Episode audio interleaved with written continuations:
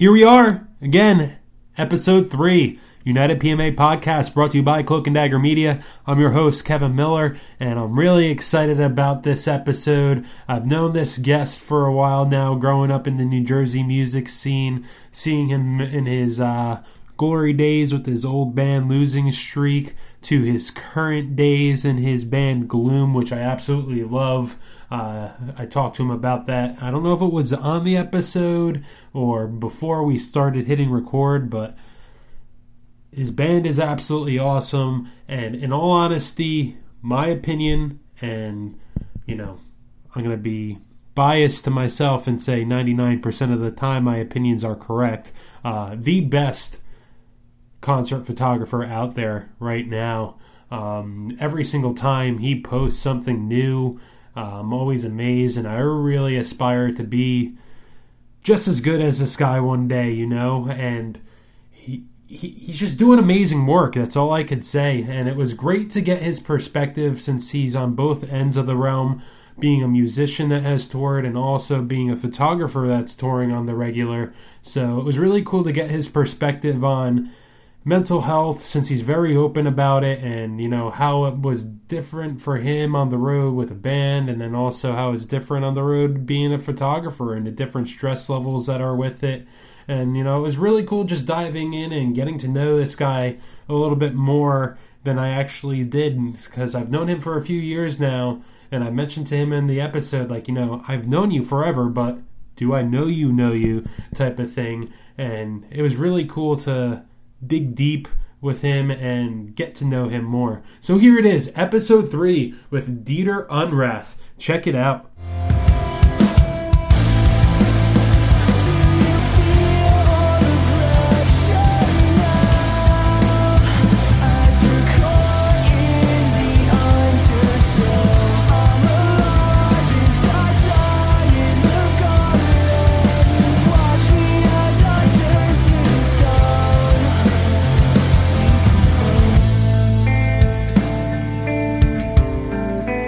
All right, hello everyone. Welcome to uh, this episode of United PMA. I'm very excited to have Dieter Unrath here. Dieter, I got to admit to you, man, the first couple years that I knew you, I was calling you Dieter. Like, like as if you were the one that was always on diet. Yeah, but you know, I- looking at your social media, you're not.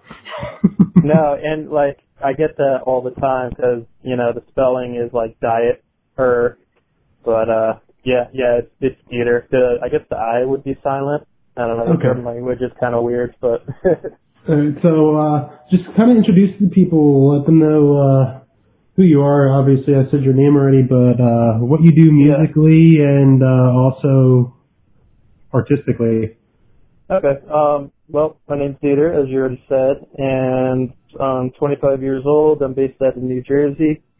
Um, I play drums in a emo rock band called Bloom, and I also do a lot of photography, mainly music photography. Um, I'm on the road a lot. I shoot for bands like Capstan, uh, Sweet Bonnet, Space Ace, amongst others. And yeah, that, that about sums it up. So uh, what what do you got lined up uh, tour wise? I guess I would say uh, for the bands and also for the photography because I know you are on the road very often. Our listeners Right. don't know that, but what do you have lined up uh, coming this year? Um, so I'm actually back to college right now, so I'm taking a few months off from the touring thing. But Gloom is doing a five or six day tour at the end of April. We're touring the Northeast and like Vermont and Boston and stuff. So that'll be fun to play drums on tour again. And then have some things like in the works for summer, nothing official yet. But then at the end of summer in September, I'll be going to Europe with Capstan. We'll be direct support the trash boat, and I'm going to be taking photos for them. So that'll be really cool. It'll be my your, first time in uh, Europe. Your, I was going to say, is that your first time going to be in Europe? And you answered my Yeah. question right away. I've never left the country, so that's awesome to uh, be able to go there and Canada? see some new places. Not yet, man. You know, uh, I, not not Canada yet. I was supposed to go there. Uh, I went out with Courage My Love for a week a couple of years ago, and uh, instead of bringing me over, they decided, you know what? Because I only had like one day left before uh, Charlie Martel came onto the tour. um, instead of just having the hassle at the border, bringing American in with the Canadian, and then bring it right back. Exactly. They uh Yeah. they just I, we just decided I'll, I'll fly home that night. You know, so that's what I did. But it, it's going to happen eventually, man. It's going to happen eventually. Oh yeah, it's it's so close. Those those border crossings are always uh, an ordeal with fans. It can you know either go really smoothly or you'll be there for like six hours and get in Uh, van torn apart. Hey, I was listening. I was listening to uh, lead singer Syndrome yesterday, Shane Told's podcast, and uh, Yeah. an old episode of uh, Vinny Caruana from I'm the Avalanche in the Movielife, and that's exactly what he was saying. You know, it could one one year they went there and they weren't allowed to bring any of their merch in, so they just went to the Yeah. show with no merch, and then the next year, like they don't didn't even look. It's like okay, go ahead. You know, it's a matter of who you get on what day and how they're feeling. In all honesty, Yeah, exactly. Uh, the the last tour we did with Silverstein, speaking of Shane, uh, with Capstan, we had like maybe like six or seven border crossings in total because the tour kept kind of zigzagging in and out of Canada. Yeah. And some days, like, they just let us go through. Other days, they're asking us how much merchandise we had and the value, and they made us go in and out forms and stuff. And we never got taxed on it, thankfully. That's happened with, like, a few other bands I've gone in with. But, yeah, it's just kind of interesting how it's always a little different. Exactly. So this show has, uh, you know, and some of my listeners will know at this point because you're going to be the third episode when this gets aired. Uh, I wanted to bring you on because you've been, at least on Twitter, uh, this is when I follow you, you've been very open about um, mental health and how it affects you and what you go through. And Right. uh, I kind of wanted to have the topic, as you know, of people on the road and how they deal with mental health on the road. So I guess could you shed some light to our listeners on, you know, what you go through on a daily basis, whether it's depression, anxiety, you know, Right. and how you deal with that. If you know, if you're open to sharing how you deal with it, whether it's physically or if you've gone to Mhm. therapy and you're prescribed anything, if you would shed some light into that so that our listeners can know why exactly I'm bringing the Dieter Unrath onto the show. Right.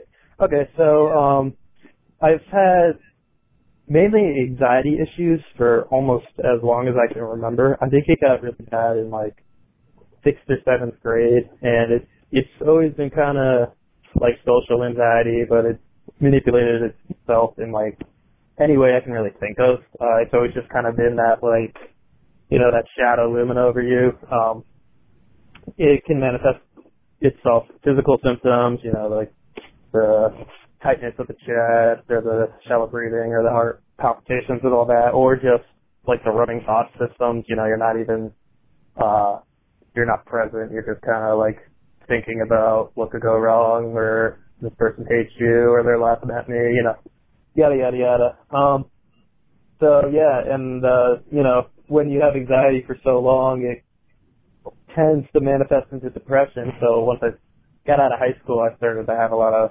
depression problems and stuff, and I never really got help for it. I was kind of, uh, I didn't even realize it was like a problem. I thought it was just kind of like, you know, like a lazy wimp who was just nervous or whatever. But um, towards the end of like 2017, my anxiety got so so bad. Um, I was also coping with it in like terrible ways, and I started to experience even more like intense mental illness. I started experiencing this thing called depersonalization and derealization, which is t- it's a type of dissociation that your brain almost switches on when your anxiety levels are too high. And Okay. everybody everybody experiences it at some point in their life. Like if you've ever like given a speech in front of a bunch of people and you almost feel like you autopilot through it, or like when you play a show, a lot of people, you know, it's it's almost like you don't remember playing the show; it just kind of happens.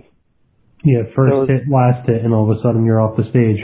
Yeah, or like a very common example is like you're driving somewhere and you're so lost in thought or whatever that you don't even remember the drive. Those are very like day to day um examples of dissociation. But when it becomes like a constant, like twenty four seven thing, that's when it turns into more of a disorder, as they call it. Um, and you you feel uh physically detached from your body and detached from your uh, surroundings. It manifests itself in physical symptoms, like your vision gets all fucked up, it's fisheye, and things look just like out of place and stuff. And the best way to describe it is like a sense of unreality. And what it is, it's pretty much just your brain going into defense mode because your anxiety levels are so high. And at this time, I was having panic attack after panic attack after panic attack. I got diagnosed with panic disorder and all this stuff. So I was just having panic attacks and being like detached from my world and just all sorts of fucked up um, for a while. And that was about like a year and a half ago. And I've been kind of recovering since that low point since. Um, and I've learned a lot of ways to cope with it and whatnot. Um, things like meditation have helped me a lot. I've been on medication, a couple different kinds, for the past uh, year and a half. I'm on uh, Zoloft right now, 100 milligrams, and I had Xanax. Now, were you with medication? Some people with medication, some people are reluctant to take it because you know yeah. the whole taking the pill uh, and you know they don't want to become dependable on it. That's some stuff that you hear. Like people are afraid to start taking that type of medication because it'll be hard to wean themselves off of it uh, right. at the end of the day because you know it becomes the norm. That was something me and Justin were talking about. And then there's other people that you know they finally take the leap and they realize you know this is probably really good for me. So were you a little bit reluctant at first, or were you oh, yeah. you know this is what the doctor's orders? So no, I was very reluctant. Um, I got prescribed Lexapro at first, very low dose, and I didn't even touch the bottle for a month because I was just so like scared of it. I was scared of the side effects. I didn't want to feel like a zombie and all this stuff. Um, and then, I, you know, my panic attacks were getting so bad that I was like, like, fuck, okay, I gotta try this or like, I'm gonna die because I was getting also very like suicidal because when your anxiety is that bad, it's like every day just like sucks. So, yeah, and, like, everything piles on. Yeah.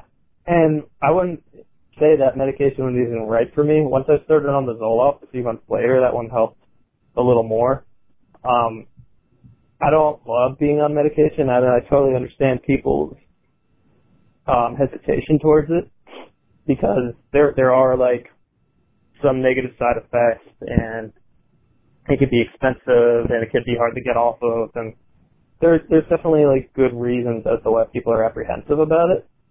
But at the same time, I don't think I would be alive if it wasn't for my Zoloft working how it did because I went from, you know, thinking about killing myself every single day to being able to deal with those thoughts and start to work on my anxiety. And instead of being so wrapped up in my head, I could start taking like actual steps. It's not like a mag- magic pill or anything, but it allowed me to like get out of bed and start exercising and start drinking water and start thinking about meditation, in, you know, instead of just dwelling 24/7. So it, it helps in that aspect. You said start exercising was one thing that I've seen on social media that uh, you've started doing recently. And in all honesty, I haven't gone to the gym up until recently for almost two years. Sure. And then after moving to Bowling Green, you know, I had a lot of time on my hands. I started finding myself like, you know, I have way too much time on my hands and kind yeah. of getting in my own head with my anxiety and stuff like that. So mm-hmm. I decided, you know what, I'm getting myself a gym membership and yeah. for me, at least, like it's really helped because the endorphins and everything that I get released yeah. while you're working out is an automatic, you know, boost itself. So I was wondering, does it have the same effect for you? Is that kind of why you've gone into the gym? Yeah, I feel like there's uh, multiple benefits to the gym. Not only like like you said, there's like endorphins and like it's physically good for your brain. You know, every time you do cardio or lift, your brain gives off like dopamine and whatever good stuff. Um, and it's also just like, you know, like you were saying, you know, free time and stuff. It's a, it's like a good time filler. If you commit yourself to go to the gym for a half hour every other day, it's like a routine. It's something to focus on. It's something that you can develop goals with, and it kind of uh, gives you a different mindset instead of being so wrapped up in your head or whatever. Now you can think about the gym because it's hard to get started, but like you probably know, like once you go like a few times and you get the momentum going, like it gets a lot easier to just like work out and make it a routine. Yeah, I completely agree. So, um, another thing that I want to get into, you know, with you being a musician, but also a photographer, you've done both on the road that I know of, drums and photography. Is there a difference, you know, mentally for yourself mm-hmm. when you're doing either of those quote unquote jobs? You know, right. is there more pressure for one? Is there less pressure? Like, how does it di- differentiate for you? Um, so drumming wise, I'd say there's a little more pressure because um, your your band is out there and you represent your band and you have to perform well or else you're not going to leave a good impression on people. You need to, you know, be friendly and like manage things, make sure you get to the right cities. Like you're kind of in charge of everything that's going on. And when you're touring as a photographer, you're more of like the fly on the wall. You're kind of more, you still represent the band and stuff, but there's a little less pressure in the fact that you're kind of just there to document and take pictures and help when needed. So, like if they mess up on stage or something, that's not really your fault or anything. You have less pressure in that aspect. You're so not you, directly like the the brand that's being put out there. You you've done both as well, right? Uh, I haven't. Well, I mean, technically, I've done for photography. I did it with uh, a weekender with Toif, but sure, um, yeah. oh yeah, I haven't done anything extensive. But I've done more touring with the musician aspect of things. Mm-hmm. And, um, you know, I, I guess I can agree with that because, you know, you gotta really be friendly when on the level that I've done the touring and I'm sure you've done the touring, you, you're kind of the face for everybody, the promoter, the uh, right. fans, whoever's there at the show. You're engaging mm-hmm. people at the levels that I was at to try and get fans and stuff like that. So right. I could definitely see it being um, a little bit more pressure in that sense. But I think I do know with the photography, I think I put a little bit more pressure on myself with that than I do, than I did with the music. Not so much with the touring aspect, but just in general because like, you know, in a band I had three other people and if I, if I fucked up, which I have before on different bass lines and hit a different note, like it, it could be masked in sound and stuff like that. Yeah, like, true. You have with the artwork, I'm, I'm, I've been finding myself getting a little bit more nitpickier with that type of stuff, you know, and like what I put out, like if, if I'm not 100% with it, some of these photos that I've taken in Nashville, like I put them out, but I'm not 100% on them because I, I don't know. I'm I'm hard, I'm becoming a bigger, harder critic on myself with the photography than I ever was with the music. That's for sure. Right, but that's that's a good thing because I feel like that's just a natural. I feel like every photographer just hates their own work. It's like a thing, but I feel like that's like the best thing for you because it forces you to, uh, you know, be more creative and try editing differently and try edit, you know, shooting differently and just like bettering yourself. Because if you're always content with your work, it would just look the same forever and you would never get better. So. I always got to strive for more. Important mindset to have. Always got to strive for more. But um, I guess my next question would be, you know, since you deal with this stuff on a daily basis, like most of my guests do, how is it different? How's it different at home than you know being in a 16 passenger van? You know, how do you cope with it? Is it rougher on the road being away from loved ones? Whether you have, I don't know if you have a dog or anything like that. You know, for me, yeah. like I'm in Pennsylvania right now with my parents, but missing mm. Shelby, missing missing our our French bulldog, missing the cat. You know, it's weird not having them around. So being on the road for an extensive amount of time away from things that are the norm would you say yeah. being on the road it's a little bit tougher to deal with, or is it a little bit easier because you know there's so much going on, seeing new things, you're a little bit more distracted? Yeah. What's what's your dog's name? uh, our dog, my Shelby's dog, we call him Tootie. His Tootie, his, nice. His uh, legal name is Rocco on his birth certificate, but we call him Tootie because like, uh, he, he farts all the time. like uh, Rocko's Modern Life. Exactly. that was a good show. Yeah, it was great. And, uh, I think it's coming back, if I'm not oh, mistaken. Sure. Uh, I, th- I saw some something on Nickel, uh, not on Nickelodeon, but Nickelodeon advertising on Facebook, and I know there was like a preview on YouTube that I watched, and I mm. think they might be coming back, but not with like the demeanor of what it was. I think it's coming back with a little bit more of a raunchy side, which you know, looking back at it now, it kind of I missed it when I was a kid. It was a little bit of a raunchy Yeah, uh, cartoon. like you know, he he was on he was he was on the phone working as a telemarketer for like a sex toy line. Yeah, yeah, there was a lot of humor you like missed as a child. I found that in a lot of like old Nickelodeon shows, like SpongeBob. There's definitely a lot of jokes that just completely went over my head as a kid. And now you watch and you're just like, oh shit, that's funny. exactly. But uh, back back to that question, like, Yeah. is, it- is it So, easier uh, on the road or is it a little bit harder? um, I wouldn't say it's easier or harder. It's just different, I guess. Um, it's definitely the road is so turbulent, especially with like long tours, that you almost don't have time to get like physically anxious because you're just going, going, going, going. I feel like I dissociate on the road a lot more. Like I, I don't really feel present because things are just happening so fast and you're in a new city every night and it becomes like a routine and everything just kind of blends together. But you're almost too busy to really like get depressed and stuff, at least for me. I will say though, it can get pretty lonely. Uh, it's very tough to maintain relationships. I've had like two relationships kind of fall apart because I was touring so much and stuff like missing your family and missing your dog. Like I have definitely not seen my dog courage enough, uh, this past year because I've been touring so much and all that. So I feel like those Now, is your dog named after a cartoon as well?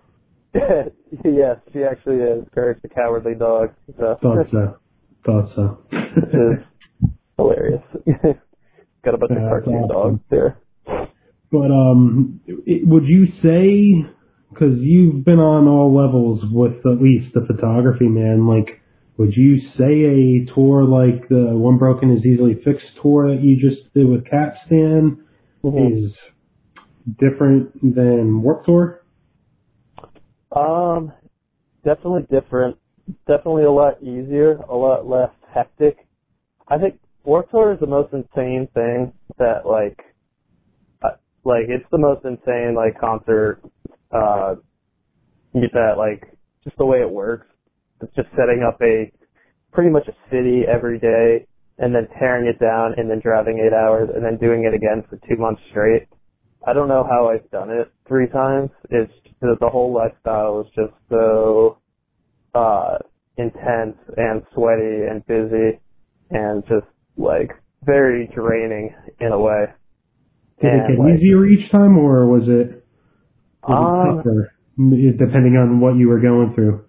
it got easier in the sense that I knew like uh you know how things worked and stuff. I mean the first time I did Warped Tour I was it was like my third tour ever, so I was so anxious the entire tour. I didn't make any friends. I would just kind of go take my photos and then go hang in the tent or the van all day because I was just so intimidated by, you know, I'm just hanging out with like all my favorite bands and fucking Kevin Lyman and all these big names and I was just so scared and intimidated. I just didn't talk to anybody for like the entire tour. And And who were you like, out that year with? uh, that was Carousel Kings. in Okay, I thought so. 2015. Right yeah, next- and then it, yeah, that was the year with uh, Courage My Love right next to you. Yeah, yeah, true. Yeah, they were on the same stage. As, oh no, that was in 2017, I think. Oh yeah, it had to be 17. It was definitely 17 because I think My Yeah. Love only did 14 and 17 from my talk Yeah. with them. Yeah, because we I did it with Carousel Kings on 2017 as well. Courage My Love was on our stage, who were really fun to watch every day. They they kicked ass. They're some of my Um, favorite people. Yeah, yeah, they were super nice. And then the last year, um, I did the entire thing with my old band, and I was doing a little bit of everything. I was shooting photos for Sleep Iron and Capstan. I was working in catering. I was playing drums for Losing Streaks. I was just all over the fucking place. And my social anxiety has definitely improved in the time since the first time I did Warped Tour to this year. I definitely made a lot more friends this time through, but it's definitely socially exhausting and just physically exhausting because of the insane schedule and whatnot.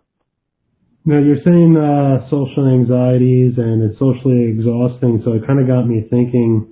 You know, I didn't before a losing streak. I didn't know you at all. You know, and even how many years I've known you, I would Yeah. go on the record saying I don't know you all that well. Like we Right. know of each other. We've known each other for a while. So, you know, growing up, would how would you? What was your upbringing like? And also, like, how how were you in school? Were you one of the outcasts? Were were you Yeah. socially awkward, Um, quiet, shy kid, or you know, were you the type of person? Like, I was in the realm of in the middle, where I was definitely socially awkward and shy, but also outgoing in certain areas. It depended on Right. what was happening, you know. And like my key thing was like back then at least basketball. When basketball was happening, I didn't shut up, you know, and I felt like that was my moment to shine. But then Yeah. when you get back into the classroom and that wasn't phys ed or anything like that, I kind of went back. I, I feel like that uh Yeah. Just that, kind of that Homer your, that Homer your gif group. where he disappears into the bush, the Homer Simpson gif. That's what I felt like. Oh yeah, true. yeah, I was I was kind of the same way. I mean, like I had a pretty normal childhood and all that.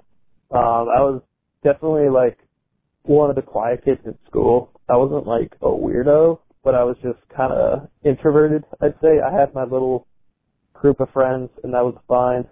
But like your basketball analogy is kind of similar to my life even right now. Like when I go on tour or I'm hanging with music friends or whatever, um, you know, I have I have a decent time and like even though I have a lot of anxiety and I'm like introverted, I have like a lot of people I get along with and friends in different cities. I got to see you in Nashville on the last tour. That was really cool at Top Golf, which was like the coolest venue ever. It's honestly, uh, I've been to a number of venues here in Nashville, and it's my favorite one. It's definitely got the best lighting too.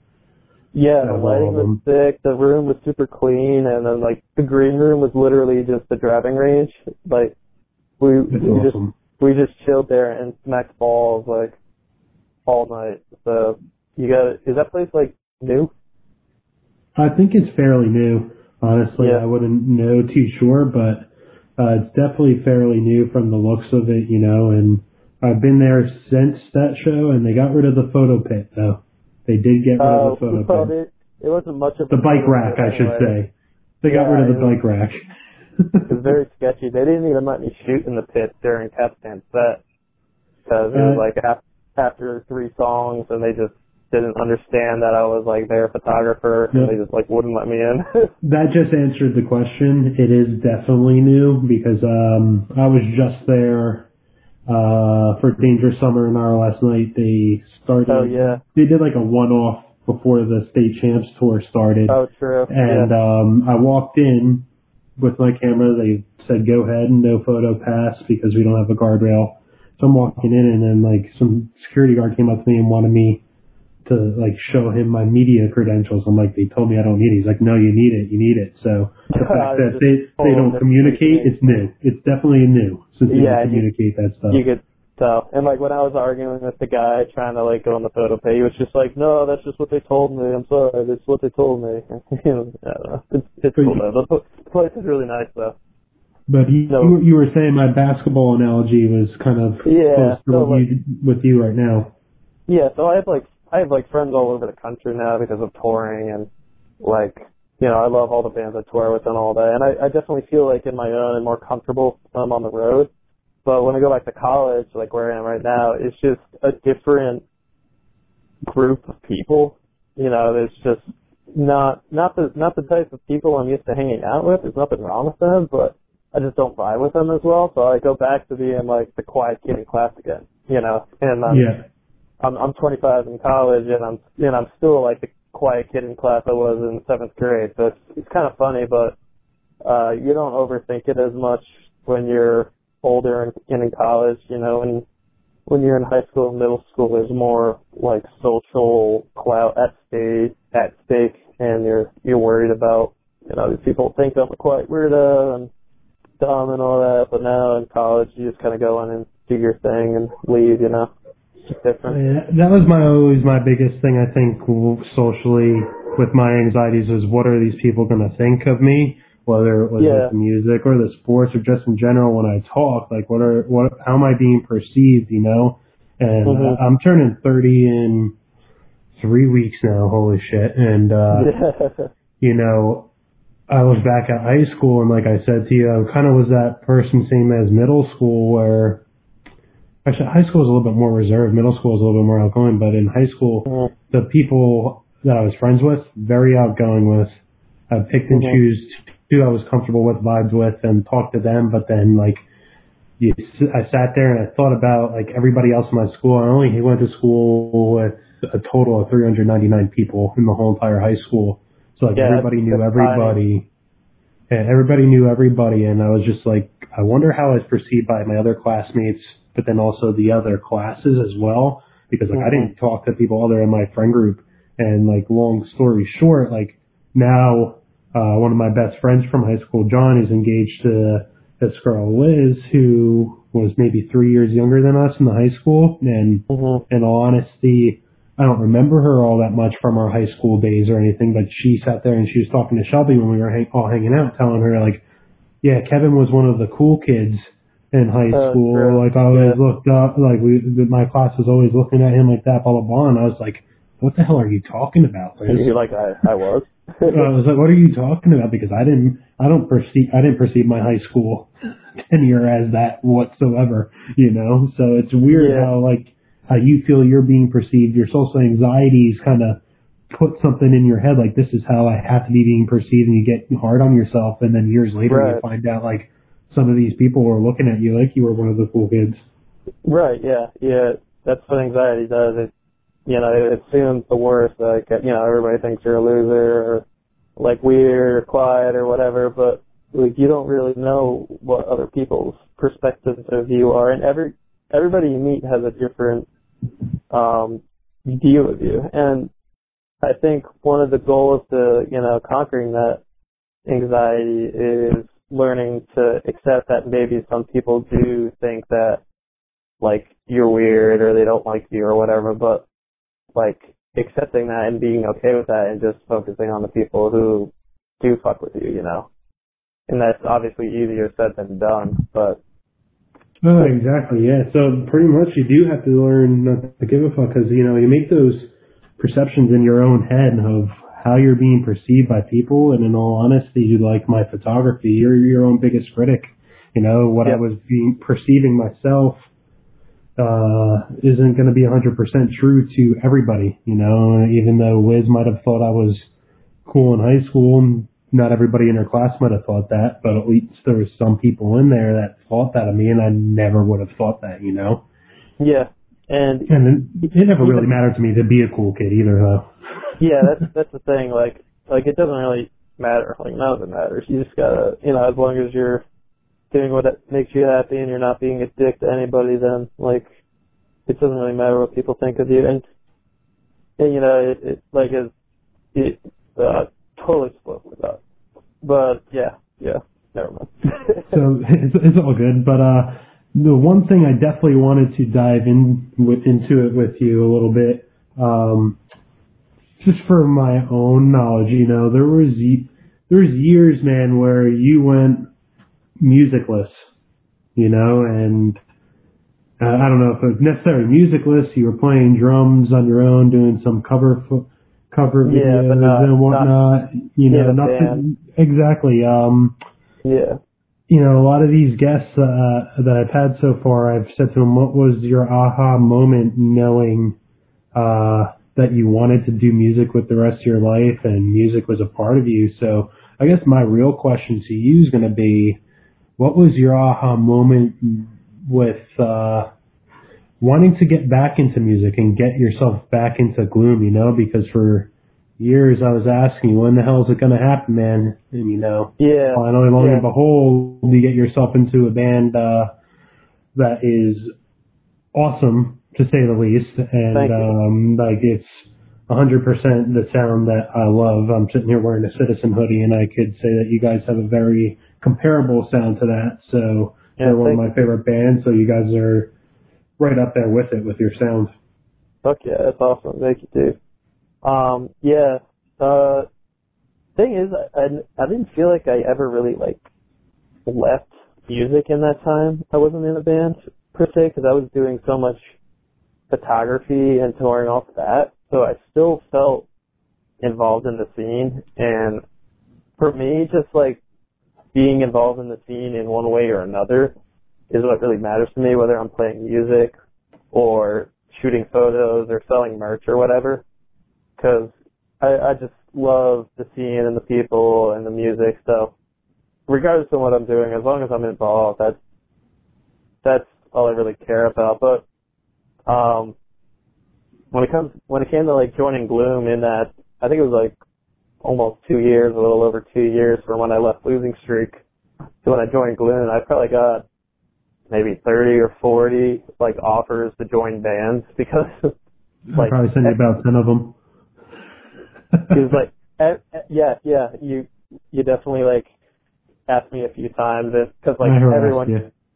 or every everyone needs a drummer but like um everybody needs a good drummer that's what yeah, it is yeah exactly there's very few like I mean I'm not I'm not like a great drummer but like I I feel like I I hold it down. You know, I no, you're a great drummer. I hold my own. Don't sell yourself short. You're a great drummer. Oh, thank you. thank you. but uh, just it just the timing never seemed right, and or I was busy touring off my photography. Like 2017, I was just I was touring all summer. I was doing Warped Tour. I was with Sleep on it. I was with Space Day. So it just didn't really seem right. And then, um, and I, I wanted to be in a band whose sound I like felt really like attached to and people I was like super tight with and um when it came around that like Gloom was in need of a drummer and they showed me their demos and I've known all those guys for probably five years now from playing shows together and all that. So they were already like very good friends and it kind of just seemed right. You know, we all, they're just, they were just genuinely like still my best friends to begin with, and it just kind of just kind of happened real quick, you know. And I'm I'm glad because I really like the music we just put out and my bandmates and all that. So yeah. Now, between the photography and the music, when it comes to uh, mental health, and I guess both as an outlet, uh, mm-hmm. which one which one do you yourself find a little bit more rewarding? Or are they comparable, the same? You know what? Yeah. You know, um, it, it, does it affect you differently too? Like you know, getting behind a drum kit rather than you know sitting there editing a photo set and really enjoying and liking what what work you got out of it. Right. I definitely feel like photography does more for my mental health long term. Um, I'm always thinking about my photos or my art in one way or another. Uh, editing's a very calming experience. You know, if I'm in my head all day and I shoot some new photos and import them and edit, I can get lost in Lightroom for three hours and just forget about all I was worried about and just get immersed in the curves and stuff. It's, I'm sure, as you know, it can get like kind of addicting. It's yes. kind of like the whole creative process is a lot more it can be frustrating because as we were talking before about the anxiety of hating your own work and all that, but it's still overall more like relaxing process and it it definitely takes up more of my time than playing live just because I'm touring off my photos so much. Um, yeah. but playing playing live is so much more of a in the moment like aggressive release because Gloom's Gloom's kind of a heavy band, but like I I definitely go very hard when I play my drums. I I hit them very hard. I try and bring a lot of stage presence, and I feel like any like anxieties or frustrations or whatever I I had building up, I can release when I play live, and I just kind of just go mental for like a half hour, and it's definitely more of a quick, like very intense uh release as compared it's, to uh, photography would you? I've had other guests agree with my comparison. Would you compare it to a drug almost? Um, performing, performing live. Kinda like I don't know if I'd compare it to a drug, but you definitely kind of turn into like a different person. Like like I was uh, mentioning before about like the dissociation. You know, when when you're playing live, you kind of just you go on autopilot, but not in like a bad personal way, just in a you you get so immersed in the music, and I'm sure you know exactly what I'm talking about, and the stage presence in the crowd and stuff that you just you just fucking rip it for 30 minutes, and it just kind of happens, you know. Yeah, it's uh, honestly whenever I played shows, it was always uh, go hard, look like make sure you're looking good. That's one thing that uh, Intercordy started striving on towards the end of our careers was, you know, mm-hmm. how did we look on stage? We focused like on looking at our live show, watching recordings, but with the sound mm-hmm. off. Because some guy that we worked with, Paul Sally, was like, watch your show with the sound off and tell tell me how quickly you get bored of it. And, you know, that was yeah. honestly one of the best things that I think somebody ever did for us as a band was tell us to do that because we were like, you know what, all right, you know, there is a I guess, uh, visual appeal to live shows, not just with stage presence, how hard somebody's going, but also like in a photography sense, you know, depth and stuff like that, where like if Gina's up, Gina was up front, the two guitarists, and, the guitarist and the bass back, but in the chorus, mm-hmm. when it's like an upbeat part, everybody up on front of the stage, so you're in the face, back in the verses. Yeah. The lead singer take the stage during that, you know, and it mm-hmm. just makes you the eyes moving and it makes it a little bit more appealing. So you know, mm-hmm. when we started playing live shows and we had that that whole mentality of putting on a show almost like I would say every single set once it became the next to last song, I'm like, oh shit, we only have one song left, you know? Yeah, it's like it just flies by and it like it's a performance. Like it's not just playing your instrument right? It's all that stuff you just said you know? Um you know where you are on stage and how you're moving and coordinating with each other. And the thing about it is when you're playing live it's not like you're thinking to yourself like okay i got to move my finger to this fret and strum this straight. Now i got to walk to this part of the stage. It's like it's not like that. It just happens. Dude the whole yeah, muscle playing memory. live yeah, it's muscle memory and just feeling it. You know, when I when I play drums, I'm just kind of feeling the intensity of the songs and the show and the energy. I'm not, you know, overanalyzing every snare hit or whatever. It's just like a, a vibe. You just get in like a groove. No, this is all actually awesome to have you on the show because you're the second drummer that I'm interviewing. Uh, yeah, true. You know, Justin, and I know he kicks himself sometimes, Justin, with you know, not playing parts exactly right or anything like that, you know, yeah. it's a little bit different than what he's recorded. Do you kick yourself with stuff like that? Or do you kind of take the route like I've, like I said to Justin on the show, I said, dude, if I was you, don't be kicking yourself. 90% of the people aren't really going to recognize it. The people that yeah. do are the people that listen to you religiously like me. Yeah, I've mm-hmm. realized that maybe you missed a hit here or there, but you know, and my also my like my mentality for a live show, it shouldn't be like the record, you know. And if I see you on a Monday and I see you on a Friday, I kind of want the show to be a little bit different, you know. So, I yeah, I can. Um, do you kick yourself for it, or do you just play and go for it?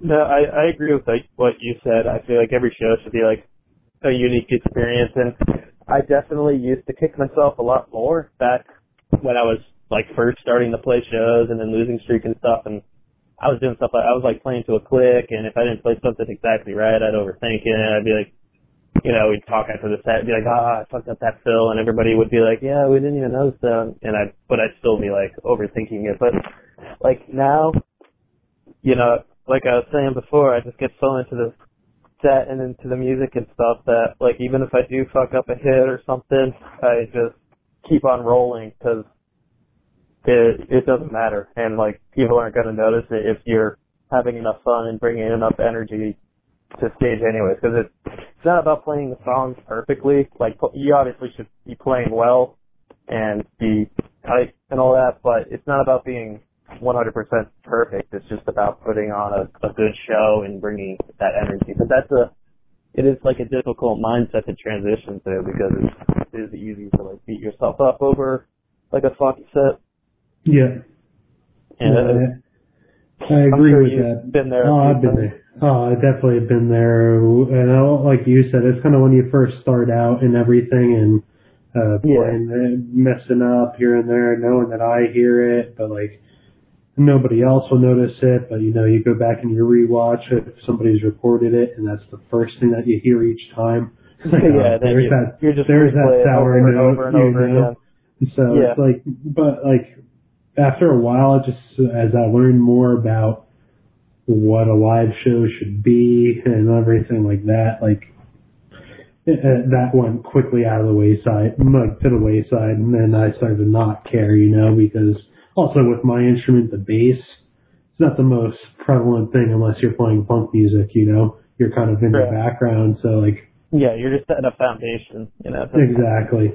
I mean, I'm not saying basses aren't important because I would like to think I'm important, but uh, you're literally, you're literally kind of the spine of it. You, you you sit there and you're playing the root notes, and then everybody kind of builds off of you, and then I kind of with Jason at least we had great chemistry where once I I was playing straight licks and whatnot, he he'd come in and I start following him, you know, and that'll bring a nice mm-hmm. dynamic to our rhythm section. Mhm. Yeah, yeah, exactly, and it's just like a a feel thing. And when you do mess up, nobody nobody's gonna notice. The the only person who's gonna notice is like the person who sees your set every day, like on a tour. Like when I when I'm on tour with Capstan, and I'll hear Scott like miss like every even the touring bands, you know, these that are playing like those thousand cap rooms, they mess up too. Like everybody messes up live, and like Scott will like miss a hit or something, and I'll just look at him and smile, and he'll smile back and shake his head and just brush it off, and you know He's an awesome. he's an awesome drummer too. Like, got uh, an incredible. He's drummer. an awesome drummer, and I remember Warped Tour. Forget which date it was, but there was one other photographer around by me, and the, he was freaking out at the fact that he holds his sticks in a classical way. And yeah. You know, and but they're such a heavy band. yeah, it's it's definitely not uh very common in the metal scene. I think the only other band I can think of that has a classically trained drummer is uh, Unearth, but okay. but he's he you know he makes it work and he it definitely adds. Capstan's already an interesting enough band, you know you can't even like pin a genre on them. Yeah. And just just to have like a drummer who plays that way too, is mm. just makes it all that more fun. Definitely. Now, uh, earlier in the podcast, uh, I mentioned that like I've seen you be very open on at least Twitter about your mental health and everything like that. Um, yeah. That, be, that being said, and like with social media and society, we have this all these stigmas uh, being portrayed. You know, I've said it several times in my podcast recording because it's the easiest way to put it. Um, with at least my male guests, you know, as it is, has that song "Boys Don't Cry." That's it. That really is a stigma you know, mm-hmm. like that we grew up on. Um, has social media and society kind of played a role with how much you've opened up about it? Um, is there a reason why I would say more recently you're a little bit more open with what you're going through and voicing it and everything like that? So like, mm-hmm. how how do, how do those stigmas how they, have they affected you in the past and like how they affect you now? And right. How do you th- um, how do you think we could break them? You know, other than what I'm saying on this podcast, you know, the first step I think in breaking the stigmas is talking about this stuff and these issues. You know, so how how do you think we can move forward as a society too, uh, in a positive manner? Yeah, um, it's tricky. I for some reason personally, I just never really felt that stigma. I I feel like I've always been like an emotional guy and not like afraid to express that. I don't I've never really felt. I think like my parents have always been very like considerate and kind, and they you know they didn't really drive that manly man mentality into me or whatever. Um, and I feel like sharing my struggles is just it's almost like a coping mechanism for myself. Like I just like talking about it for myself more than anything because it just kind of puts it out there and kind of speaks it into existence and makes it feel more real than just a bunch of anxieties and thoughts in my head. Like it kind of it kind of validates to myself like what I'm going through if I and social media just happens to be a uh, a good platform for that. It, it, it's a platform for anything you want to talk about, but I just happen to have a lot of mental health problems and want to rant about them a lot. So I just kind of, I don't really think about it a whole lot when I do it. I just kind of, uh, you know, go off and just talk about whatever's in my head. But for a lot of people, it's not that easy. You know, uh, there definitely is a uh, large stigma about against not not only just mental health problems, but just like feeling bad. You know, you, there's like yeah. this expectation that you always have to be positive and every, life always has to be great, and especially on like Instagram and Facebook and stuff, you always got to put this positive happy persona on or else people are not going to want to fuck with you because they think you're a downer or they're not going to want to work with you because they think you're mental or stuff. And it's kind of like the norm that everybody, and this isn't just a social media thing, this is just like a, like a life thing, you know, in school, at work or whatever. It's like, are you okay? Everyone's like, yeah, I'm fine. When, you know, no, nobody's fine. Everyone's fucked up to some extent. Everyone has anxieties. Nobody's completely happy. And if they say yeah, they are, they're, I, I could, they're lying. Yeah, I could tell you exactly what you just said. They're lying. I could tell you I'd probably lied to so many people when they sit there and they say, "How's it going?" and nine times out of ten, my uh, response is, "You know, can't can't complain." Yeah, it's it's not even oh, like a genuine. I could complain. I could complain. oh yeah, and everybody could complain. It's not it's not really a genuine question. It's it's almost like a, a hello greeting. Yeah. Um, but but that also ties into like anxiety and depression. Like if somebody asks how you're going and you're feeling shitty, you don't want to burden them with burden them with like you know crappy like bad attitude or you know whatever whatever the stigma exactly. says exactly. your uh, and your mood is. So exactly, um, and you sit there and somebody asks you how you're doing, and you actually say, "I started ranting about how I was doing and what I was going through and whatnot." That person might have that look at you like, yeah, I just asked you simply like how you doing, not for your life story type of thing. yeah, at least that's what like you know your anxiety tells you will happen, and I'm sure yeah. there are like you know people who if you started ranting them and then out of nowhere they'd be like, all right, chill out, dude. But at the same time, like I feel like I feel like people are like pretty uh accepting of each other's feelings, whether they because I feel like everyone goes through shit. You know, no, every, mm-hmm. everyone has some sort of trouble or anxiety or you know sad thing or life circumstance that they're hiding or not talking about openly, whether it's a mental illness or just you know just a life circumstance. So I don't know. I feel like I feel like everyone's just kind of like hiding shit, but not really judging people on it. But having anxiety that they will be judged. Does that makes any sense? It's, it, uh, it definitely does, you know, and it definitely, I think, stems from society and social media, and like you said, Instagram, kind of painting this persona of, you know, I'm I'm having a great day. I'm always happy. This is that. You know, this is my profile. Let me make sure everything looks chipper great on here, you know, even if I'm having a bad day, you know what, here's 10 seconds of my life. Awesome. I got a Wawa coffee in my hand. I'm smiling. Yeah. You yeah, know, exactly. and, you know, everybody, it's weird to see where the world has gone with social media because I kind of was at the age of the forefront of it when dial-up started, when AOL first became a thing. You know, that's when I first, my family first got a computer and went yeah. from being on AOL and in chat rooms to MySpace, and then uh, yeah, I, I think MySpace was like the biggest thing to to really start that whole mental thing of how am I going to be perceived online, even though I didn't think of it that way. But you know, looking back yeah. at it, that's definitely what it was. You know, let me get them all the people with their MySpace angles of their pictures instead of like, you know, let me let me show what I really look like, and then uh, personally putting decorating your profile with certain colors you want, what song you put on there, and you know how many yeah, times I, I changed that song because I was like, yeah, I gotta. I don't want people to be thinking like, oh, I'm crazy if I'm sitting there and I have Bleeds No More by Silverstein as my profile. Uh, right, or or you want to like put on a hip new song so people think you're cool or you know. I th- I think the invention of the like really um fucked up digital world too. Once once you got that uh that little simple form of validation, it's it's like a drug to Yeah.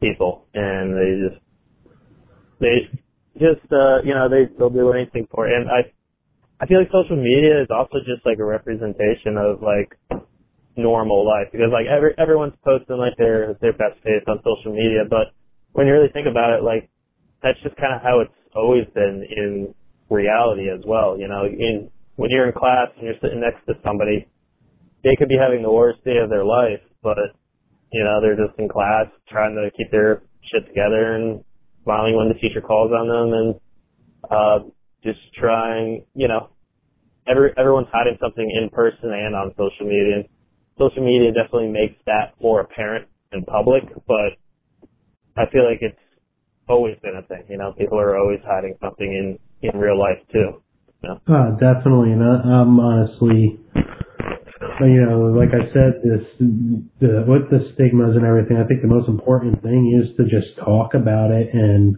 try and break those boundaries. Because in all honesty, when it comes down to it, if uh, my life goes according to plan and I have a family eventually one day, I'm scared to see what world they're going to be growing up in. You know, because we sat here and we talked about like middle school and high school and you know, at least in middle school, I would say for me, like you're kind of worrying about the perceptions of the people and just the people that are around you. Whereas nowadays and even later on, if I have a family, you know, what is social media going to be like? What is the digital world going to be like? And the world we live in today is you're worried about the way you're being perceived by people in person, but also how you're being perceived online, honestly, you know? And Yeah, that, and it- that added pressure, I really feel like that could play with somebody's anxiety big time. I, and I shape feel like as an individual.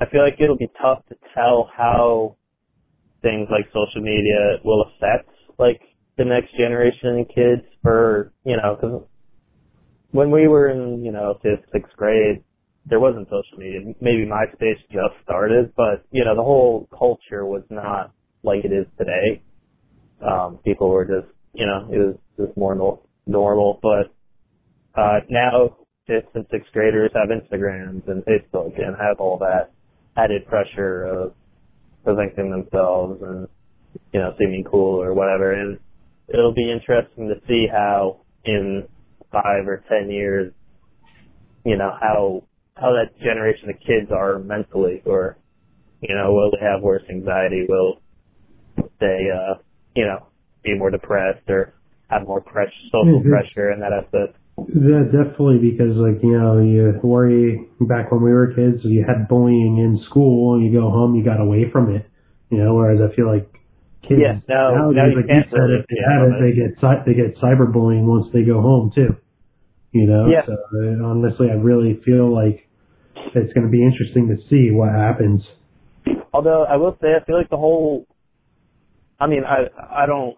I'm not in fifth grade anymore, and I don't know many fifth graders, so I can't say for sure. But I feel like the culture around like bullying and cyberbullying and all that has changed a lot in the past ten years. I, you know, I, for, at least from what I've like heard, I don't think it's as much of not as prevalent anymore. yeah Um, I got bullied a lot in middle school and shit, but that was just like how it is, you know. yeah is even in high school and stuff. Um, Yeah, exactly. And you, you look back at life as you get older too, and you, it's funny sometimes how things work out. And I forget where I heard it from, but uh, it was like you go back to a 10 year reunion and the quote unquote loser of the class is the one that's making the most money and he's married or she's married a uh, 10 out of 10, you know, and then the one that was the jock and popular one, one is the one that's sitting at the bar on a Monday night with no. yeah, I mean, none of none of that high school or middle school social class, like we were talking before, like none of that really matters. It's, and it's just like a. I, I mean, I don't know the science behind bullying and all that, but you know, it sounds like a insecure type of thing. Yeah, You know, something to make them feel better in the moment because they're putting somebody else down. Seeing Yeah, you're get put down, and that probably makes them feel better about what they're feeling bad about. Yeah, exactly. There's, I feel like there's definitely some sort of uh, insecurity or something that's being coped with through bullying. Again, I don't know the science behind it, but so talking like- about that and like growing up theater with like being bullied and everything like that, but uh obviously you're in music, you're in in it deep, whether it's drumming or photography. So what were some of the first bands that really got you into it? You know, like what Yeah. bands you latch onto? You know, because the way I really got into music was in those moments where whether I was bullied or I was feeling upset or something like that, you know, going through a breakup in early in high school, stuff like that. What were the first bands that like latched Yeah. on you latched onto and started to influence you and kind of shape you as a person but also your musical career? Yeah, I mean, I was ve- I I didn't really get into music like in general until maybe like fourth or fifth grade. Um, but the first CDs I got were uh, a Green Day CD, a Yellowcard CD, and a Good Charlotte CD. And I don't really even remember how it happened, but I just remember for some reason just like feeling something towards that music and just like I just liked how it was aggressive and loud and like a little bit angry but not that pissed off but and that's that's around the time my anxiety was starting too and it was I guess the only music that really made me feel something. I don't know why it's like cheesy as that sounds, but it it was just like fun and energetic and yeah, it just kind of you know then I started listening to Fall Out Boy and uh just kind of you know you know the snowball starts rolling from there, especially with uh the invention of MySpace and all that. Exactly. I, I wish I mean- there was a music platform like MySpace again, but there's not.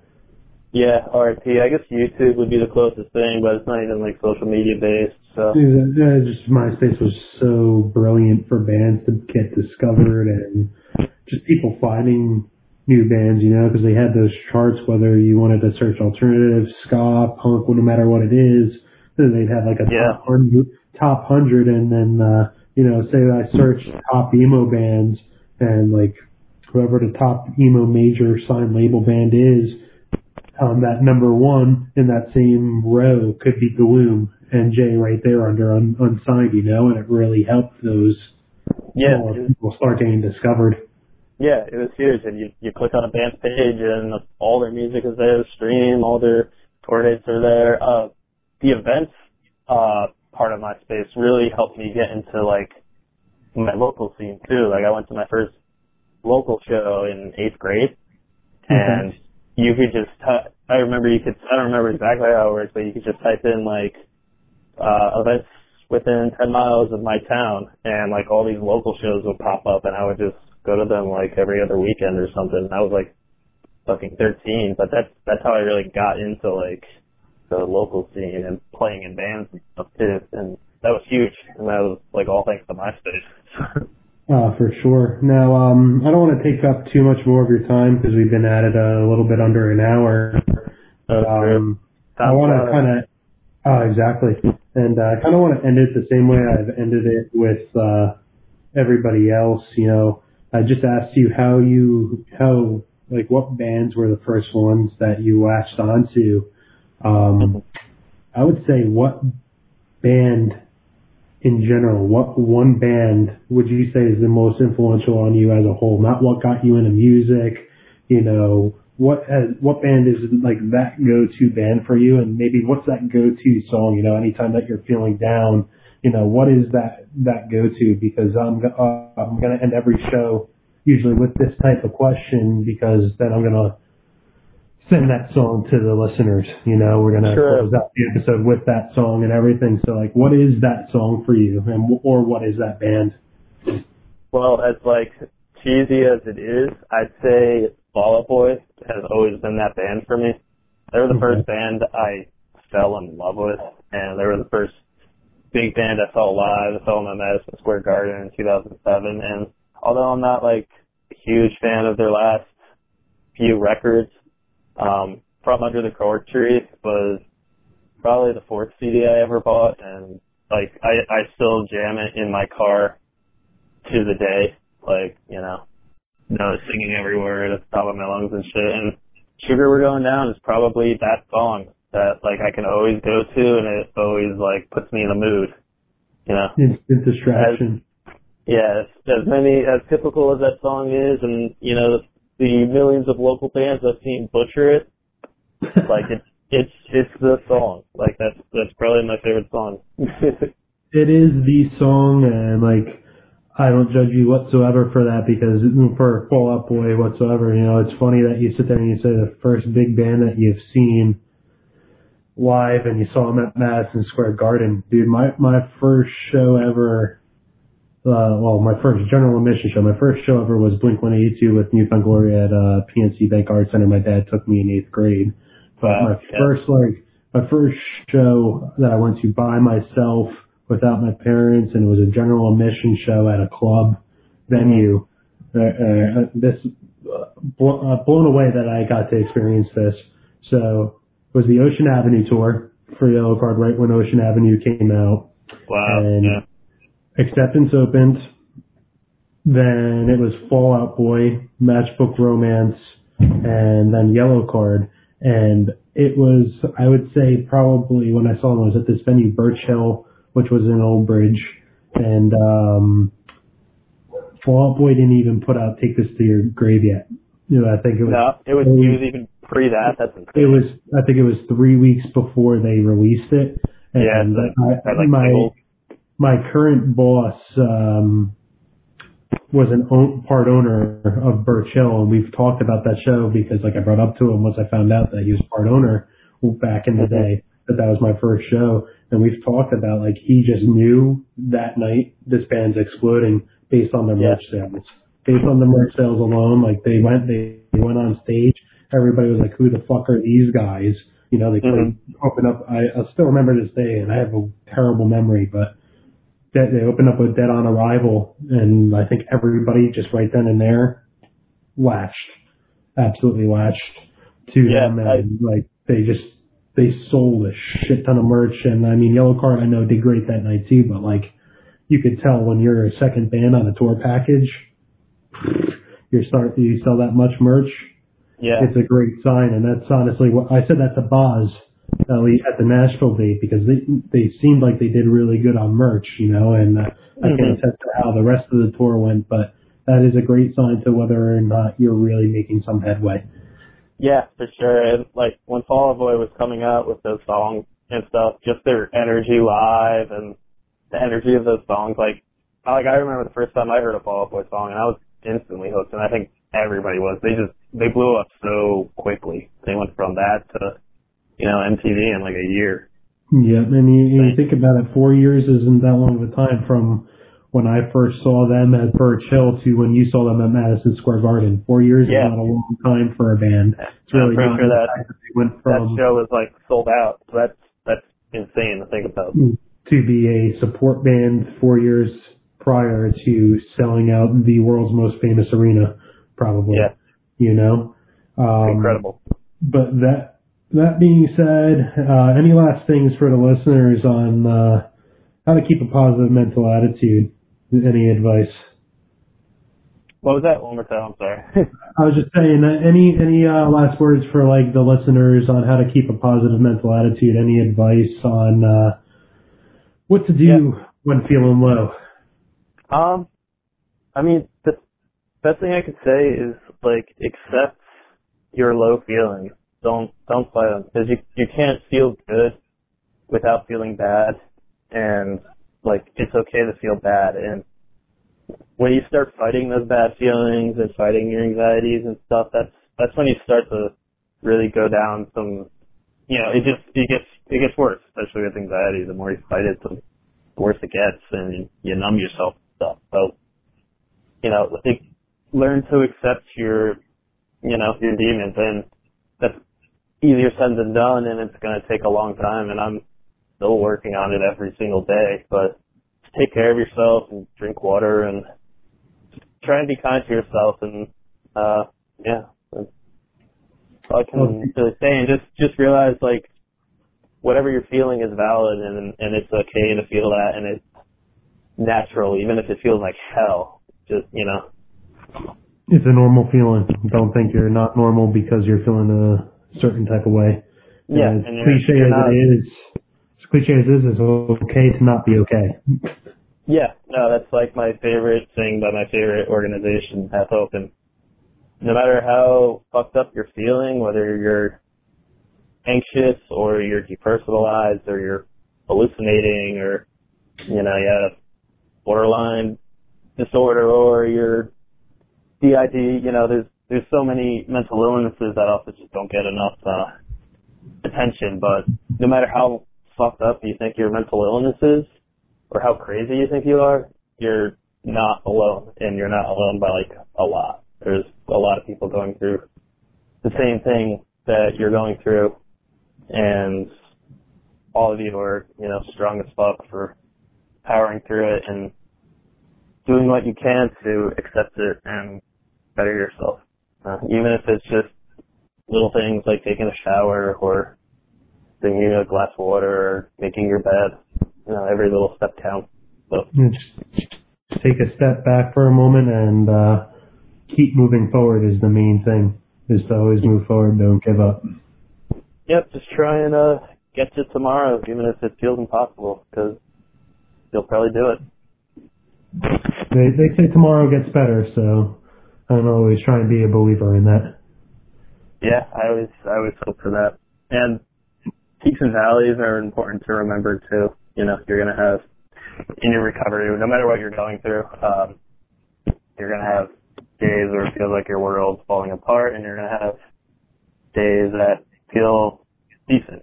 You may not even have good days for a while, but you know you'll have a you'll have okay days, and um, you just gotta be mindful of that when you're going through the shit, because when you're going through the shit, it feels like there's zero percent hope. Like you're done. Like this is me for the rest of my life. I'm I'm toast. But you gotta be mindful of the fact that maybe eight hours ago you were feeling sixty five percent. And that doesn't sound great, but you know, compared to two percent it is so I agree. Yeah. Well, Dieter, man, I appreciate your time. I appreciate you hopping on here. And, uh, you know, leave the people with some Fall Out Boy for you. So I appreciate it. Thanks for talking to me. yeah, thanks so much for having me, Kevin. This this was great. I look forward